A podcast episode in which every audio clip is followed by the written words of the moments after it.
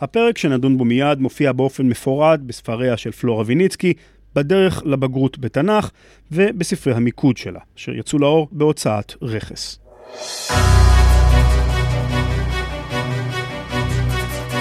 רכס, פרויקטים חינוכיים ופודקאסט ישראל מדיה מציגים בגרות דרך האוזניים, עם פלורה ויניצקי.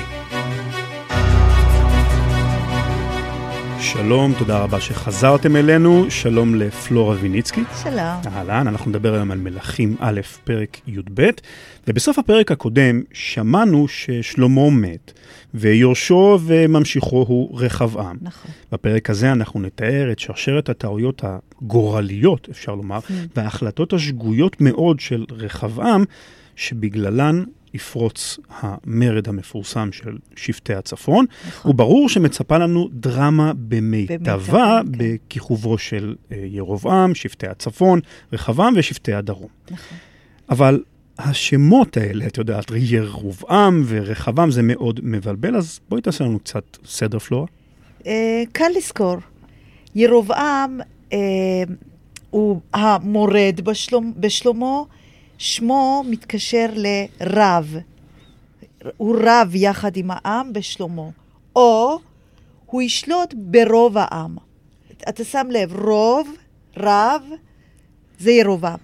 רחבעם, בן של שלמה, שמו אירוני, די עצוב. הוא לא ישלוט על עם רחב. לרחבעם יהיה עם צר. הוא ישלוט על יהודה ובנימין. אז רואים את האירוניה. כן. אז שלמה מת, למעשה ירבעם עכשיו במצב נוח, כי שלמה איננו, ואחיה של עוני הנביא הבטיח לו את השלטון בשם אלוהים, אז הדרך פתוחה לדהור לשלטון. מה קורה מכאן? בארבעת הפסוקים הראשונים של הפרק, אנחנו שומעים על רחבעם בן שלמה ועל uh, חולשותיו כמלך. כזכור לך, כמה ששלמה היה מדהים בחוכמתו וכריזמטי, בנו רחבעם חכם לא. ובפרק שלנו, פעם אחר פעם, הוא יעשה טעויות, אה, סוג של שגיאה מהלכת, הילד הזה. איך את מסיקה שהוא לא מפגין עמדה של כוח? נראה ששבטי ישראל מנסים לכפות על רחבעם המלך החדש את רצונם. ואפשר ללמוד את זה מהפרטים הבאים בפסוקים הראשונים. אחד, בטקס ההכתרה, רחבעם יורד לשכם, לבירת שבטי ישראל, שימליכו אותו, ולא בירושלים, שהיא עיר הבירה שדוד ושלמה הקימו. אה, כדי אה, לסבר את האוזן, ההבדל בולט אם אנחנו משווים עם סבא שלו, דוד, בספר שמואל פרק ה' פסוק אחד. שם מסופר שבטקס ההכתרה של דוד, כל שבטי ישראל עולים אליו לחברון, הם באים אליו. באים אליו כמחווה של כבוד כדי להמליך אותו, ופה ש- רחבעם יורד לשכם. זה אחד. שתיים, עניין נוסף שמעיד על חולשת רחבעם, הוא ששבטי הצפון לא חוששים לקרוא לירובעם המורד שיחזור ממצרים להנהיג את המרד. אתה לא מעלה בדעתך שהיו מעזים לעשות את זה בימי שלמה, כן? ועניין השלישי, שקהל ישראל מעמידים תנאי לרחבעם. רק אם הוא יוריד את עול המיסים הבלתי נסבל שהטיל עליהם אביו שלמה, הם יהיו נאמלים לו. איך אומרים? ונעבדקה. כלומר, מזה משתמע שמלכתחילה העם כלל לא התכוון למרוד. הוא רק רצה שהמלך החדש יעשה מה שנהוג באותם הימים. מה היה נהוג? שמלך חדש שעולה לשלטון היה מכריז על מישרום. כלומר, הקלות במיסים, בחובות וכיוצא בזה. וזה נש- למעשה מה שהעם רצה. נשמע די הוגן, זה בסך הכל כמו שדיברנו בפעם הקודמת, זה דמוקרטיה במיטבה. כן. העם מרגיש חופשי לפנות למלך ולבקש ממנו בקשות. נכון. מה תגובת רחבעם לבקשה ההוגנת הזו של העם? אז זהו, שרחבעם מתחיל אה, טוב, בשלב הראשון הוא נוהג בתבונה, בפ... בפסוק חמש הוא מבקש לשקול את בקשתם, ואחרי שלושה ימים ייתן להם תשובה. הגיוני. כן. בשלב הבא הוא מתייעץ עם הזקנים ששירתו את שלמה אביו, עכשיו, בואו נסביר מי אלה הזקנים. הם אנשים חכמים, רואים לטווח רחוק, קשובים למצוקת העם, ולכן אומרים לו בפסוק שבע, אם היום תהיה עבד לעם הזה, ועבדתם, ועניתם, ודיברת עליהם דברים טובים, והיו לך עבדים כל הימים. אם אתה שם לב, רן, במשפט שהם אומרים, בולט השורש עבד, עין בית ד'. Mm-hmm. כלומר, אם רחבעם יענה לבקשתם, הוא יזכה בתמיכתם, והם יסכימו אה, להשתעבד לו. אבל רחבעם מתייעץ גם עם קבוצה נוספת בעם, עם הילדים. ילדים. ילדים. אני רוצה להסביר מה, מי אלה. זה למעשה כינוי גנאי שהמחבר הדביק להם, שהרי מהפרק הבא ניתן ללמוד שהם בערך בני 40, ובכלל אה, לא ילדים. זה בכלל לא ילדים. לגמרי ילדים. לא. הכינוי ילדים מציג אותם לא בוג, כלא בוגרים, כוחניים, חסרי כל התחשבות בעם, והרי גם נאמר עליהם שהם גדלו עם רחבעם. כלומר, מה שנקרא בני האלפיון העליון, מהעשירים המפונקים, שאין להם שום מודעות למצוקת העם. וזה תואם לעצתם. מה הם אומרים? בעצם עצה הפוכה מהזקנים. הם אומרים, לנהוג עם העם בקשיחות. ואני מצטטת מה שהם אומרים. הם אומרים, לך תגיד, אבי הכביד את עולכם, ואני אוסיף על עולכם. פסוק 14. הם שמים בפי רחבעם דימויים מכאיבים וכוחניים. תקשיב טוב. הם אומרים, לך תגיד, קוטוני עבה ממותני אבי. אה, מטאפורה שמשמעותה היא שהזרת, או האיבר הקטן שלי, גדול יותר מהמותניים של אבי. אני יכול לנחש איזה איבר פה אה, מדובר. השתיקה, אה, השתיקה יפה לעניינים האלה. כלומר, אני הרבה יותר תקיף וחזק מאבי. ועוד אומרים לו לומר, אבי שר אתכם בשוטים, ואני אייסר אתכם בעקרבים.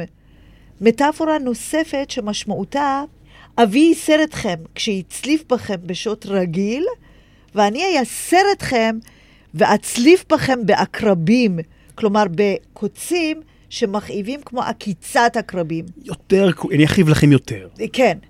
בשני הדימויים הוא למעשה מכריז ב- ביהירות, בתוקפנות, ששלטונו יהיה אכזרי יותר מאביו, והנטל על העם יהיה כבד יותר, יותר משלטונו של אביו. עכשיו, אה, שימו לב שבדבריהם יש גם מילים חוזרות, כמו עול, ייסר, כבד אה, או כבד, שמדגישות את רוח העצה של הילדים, שהיא קשה, בלתי מתפשרת, נועדה להכביד עליהם, לייסר אותם, לשבור אותם. אז רחבעם מקבל פה בעצם שתי עצות. כן. אחת שהיא לטובת העם, זו העצה של, של הזקנים. הזקנים. השנייה, של הילדים במרכאות, שהיא מנסה, לש... שמציעים לו לשבור, לדכא את העם נכון. ולהתעלם מהמצוקה שלו, אז הגענו פה לשיא הדרמה. כן, כן. איזו עצה מהשניים האלה מקבל רחבעם? אוקיי, רחבעם מתייצב מול העם, כשהוא אומר להם את מה שהילדים שמו בפיו. הוא דוחה או דוחה את עצת הזקנים, הוא חוזר בדיוק על הניסוח התוקפני שהילדים שמו בפיו, אבל משמיט רק את הביטוי קוטוני עבה ממותני אבי. ולמה?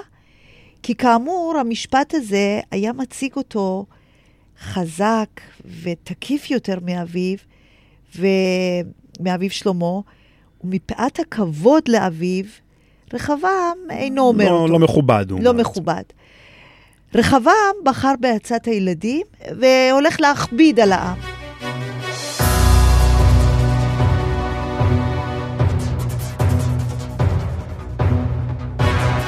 אז אני רוצה שננסה לחשוב, למה רחבעם בעצם בוחר בעצת הילדים? מה, מה זה מלמד עליו? מבחינה פסיכולוגית, רחבעם צריך להיכנס לנעליים הענקיות של שלמה אביו. הוא נבחן לאור אביו. אני מניחה שרחבעם חש איום, ודווקא בגלל החולשה הזאת שלו, הוא חייב להפגין כוח. ועצת הילדים מעניקה לו שיכרון אה, כוח. אה, עצוב, נראה שרחבעם לא הבין את הזעקה הכואבת של שבטי הצפון, שרבה קוראים תחת נטל המיסים, מהמם. ועבודת הסבלות ששלמה הטיל עליהם, וחשב שבאמצעות כוח ידכא את זעקת הכאב שלהם. כן, אז ברור שהעם לא התקפל. נכון, למה שיתקפל? התגובה הזו תעורר עוד יותר מרד נכון. נגד רחבעם, והפילוג והקרע בעם כבר מתחיל להיות ברור מעל לכל ספק. לחלוטין. אבל uh, בפסוק 15 יש ניסיון בכל זאת להצדיק במשהו את רחבעם. עכשיו, רן, כדי להבין את פסוק 15, אני רוצה לעשות קצת סדר. בפרק י"א, 11 עד 13, שמענו שחטאי שלמה יגרמו לפילוג בימי בנו רחבעם, כלומר, הפילוג הוא תוכנית אלוהית בגלל חטאי שלמה. בפרק שלנו, בפסוקים 6 עד 14, ראינו שהפילוג והמרד בשלטון רחבעם הוא כיוון שרחבעם דחה את עצת הזקנים. כלומר, בגלל גורם ריאלי. אתה שם לב? תוכנית אלוהית בפרק י"א. בגלל אה, חטאי שלמה, ואצלנו גורם ריאלי שקשור לדמות אנושית, שיקול דעתה, פעולתה, אה, אני מתכוונת לרחבעם וכולי. עכשיו, מה קורה? פסוק 15 למעשה מקשר בין שתי הסיבות ומשלב ביניהם. תקשיב טוב למילים. ולא שמע המלך, מתכוונים לרחבעם, אל העם, כפי שראינו בהחלטת רחבעם כאן, כי הייתה סיבה מעם השם. כלומר, החלטת רחבעם היא למעשה נקבעה מאלוהים. וזה למה? אני ממשיכה לצטט. למען הקים את דברו אשר דיבר השם ביד אחיה השילוני אל, רוב, אל ירובעם. אז כמו שאתה שומע בפסוק 15, ראינו שתי סיבות שמכונות הסיבתיות הכפולה. אני אסביר. הראשונה זו הסיבה או ההסבר הריאלי לאירועים, החלטת רחבעם לדחות את עצת הזקנים, והשנייה, ההסבר או הסיבה הדתית, שהאירועים מוסברים כתוצאה מהחלטה אלוהית ועל פי שיקוליו. ואצלנו זה תוכניתו של אלוהים להעניש את שלמה. מבין? מבין, זאת אומרת, בעצם הפסוק הזה הוא למעשה, זה פסוק שמשנה את ההבנה שלנו. זאת לגמרי, אומרת, לא כן. מדובר בטעות פוליטית או במנהיג אדיש ואטום שמנותק מעמו, אלא ההחלטה שלו הייתה למעשה מה שהאל שתל במוחו. רצון כי, האל, לצטט, כי הייתה סיבה מעם אדוני, רצון האל. אלוהים הכביד או הקשיח את ליבו כלפי מצוקת העם, כפי שהוא עשה לפרעה, כדי להעניש את שלמה על חטאיו. נכון מאוד. אבל פלורה, יש כאן בעיה מהותית. אז מה זה אומר, שלרחבעם לא הייתה בחירה חופשית? כן. יש כאן שאלה או בעיה תיאולוגית, כלומר דתית, מרתקת, שקשורה, מה זה, אני אסביר מה זה בעיה תיאולוגית. זו בעיה שקשורה לדמות האל, לעקרונות שמנחים את האל, או משהו שמתקשר לדמותו. וכאן הבעיה היא היעדר הבחירה החופשית. כיצד ייתכן שהשם אינו מאפשר לרחבעם בחירה חופשית? הרי זה אחד מהעקרונות החשובים במקרא. אז איך אנחנו פותרים את, ה, את הקושי הזה? יש כאן רעיון היסטוריוסופי. מה המשמעות של הרעיון ההיסטוריוסופי? כלומר, האל מכוון את ההיסטוריה לפי ראות עיניו, לפי שיקוליו. ותוכניותיו במקרה שלפנינו זה לשלול את הבחירה החופשית לרחבעם, הפעם כדי אין ל- לך בחירה. נכון, כדי להעניש את שלמה על חטאיו אה, באמצעות הפילוג שהוא יוצר. מרתק עוד יותר לשמוע את התגובה של העם לעניין הזה. העם עונה, כפי שאתה יכול לשער, באופן נחרץ וברור, מה לנו, כלומר, אין לנו חלק בדוד ולא נחלה בבן ישי, לא עליך ישראל, בפסוק 16. המשפט מבטא הכרזת מרד נגד מלכות בית דוד. שבטי הצפון לא רוצים להיות תחת שלטונו של בית דוד, הם מעדיפים להיפרד, וכל קבוצה תחיה באוהלה, כלומר בתחום שלה. עכשיו, חשוב לזכור, הפילוג הזה קורה ב-928 לפני הספירה. זה תאריך שצריך לזכור לבגרות. 928 לפני הספירה. אז ברשותך, פלורה, אנחנו נעצור כאן את הפרק, ובפרק הבא נמשיך בהשתלשלות, או יותר נכון להגיד ההידרדרות של אותו כדור שלג שישנה את פני ההיסטוריה של המקרא. אז תודה רבה לך, פלורה ויניצקי, ואנחנו נשתמע בפרק הבא. להתראות.